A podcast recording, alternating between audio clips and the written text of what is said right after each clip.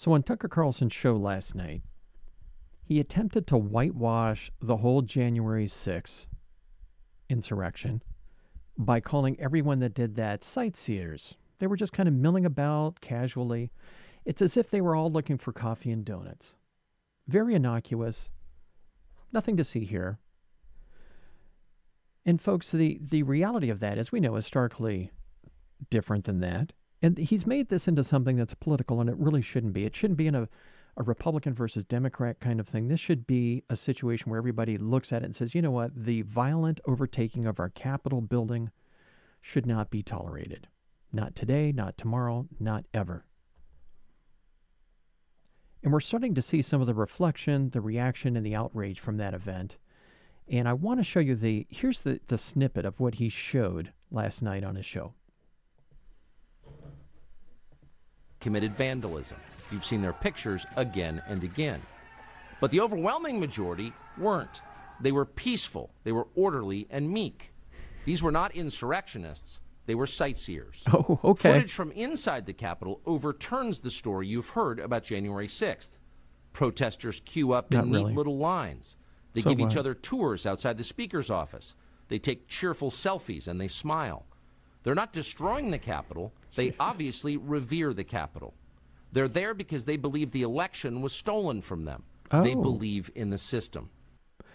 So you're telling me that they were there because they believe that the election was stolen. And who told them that the election was stolen, Tucker? You told them. And you know, the thing about that is, folks, he doesn't even believe himself that the election was stolen. He's doing this for the money, for the stock price. And we're learning all of this because of the lawsuit that Dominion had in the discovery process around that has come through with information like Tucker Carlson saying as early as November 16th of 2020 that Trump ally Sidney Powell was lying about election fraud. And he texted somebody else that her claims were shockingly reckless. The same thing about Sean Hannity and Laura Ingraham. None of them believed in election fraud. And not only that, but Rupert Murdoch, all the way at the top of Fox News. He called the voter fraud claims really crazy stuff and damaging in a text following a press conference by Powell and Giuliani in November of 2020. So none of none of these people believe what they were feeding out to their listeners. And what he's trying to do in this whole event is whitewash his legacy. Tucker Carlson has sat there feeding everybody a lie that caused them to violently overtake the Capitol, and he doesn't want history to look back on him like that. He's trying to whitewash the whole thing by coming out and saying that they were just a bunch of sightseers. Well, the reaction about this is pretty predictable from people like Trump. He said, Let the January 6 prisoners go. They were convicted or are awaiting trial based on a giant lie, a radical left con job. Thank you to Tucker Carlson and Speaker of the House Kevin McCarthy for what you both have done. New video footage is irrefutable. As if. But then, folks, you got to take that with a grain of salt because moments later he tweeted out or posted a video of Hunter Biden naked. I mean, so you got to take this whole thing with a grain of salt. I mean, that's kind of creepy if you ask me. I don't know what's more weird, the fact that he did that or the fact that he actually watched the video. What only could have been worse was if it was a video or, or something of him in a bathing suit, or far worse.